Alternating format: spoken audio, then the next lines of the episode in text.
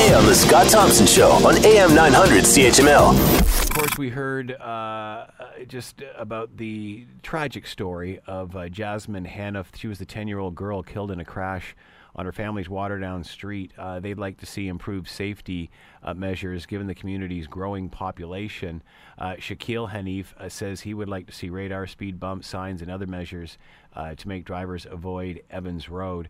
Of course, Waterdown, one of those communities outside of Hamilton, well, obviously within the borders, but outside the city proper, and but is growing leaps and bounds.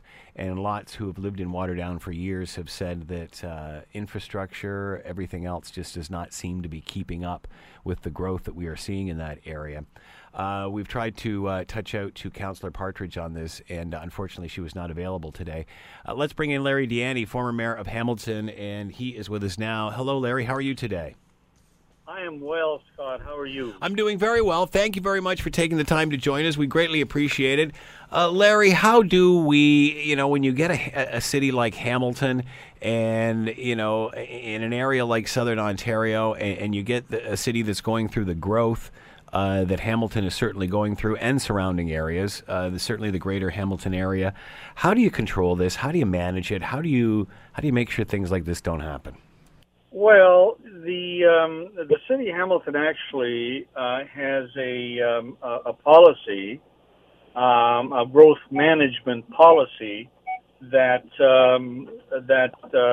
looks at how the city will grow and what sorts of infrastructure improvements need to be made in order for the city to grow appropriately. It used to be growth. The policy was called GRIDS, and it's a growth-related management plan. So there is thinking that's going on.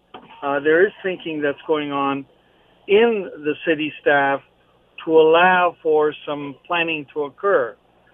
Part of the problem, though, is that what we've witnessed over the last little while is that the growth has overtaken the amount of dollars and really the wherewithal to keep up with all of it all over the place, and that's created the pressures we're seeing today. So moving forward, how do you address these issues, and how difficult is it to implement these quickly? Well, it's difficult to implement them quickly. There's no question about that.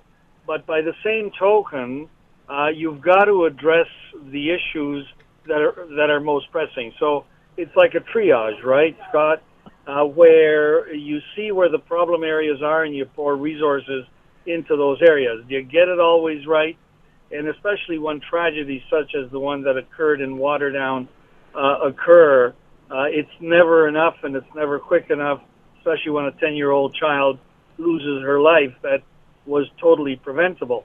But by the same token, what I'm hearing from the councillor, at least what I'm reading from the councillor, is that there's going to be a short-term response to that, and there's going to be a longer-term fix in Waterdown.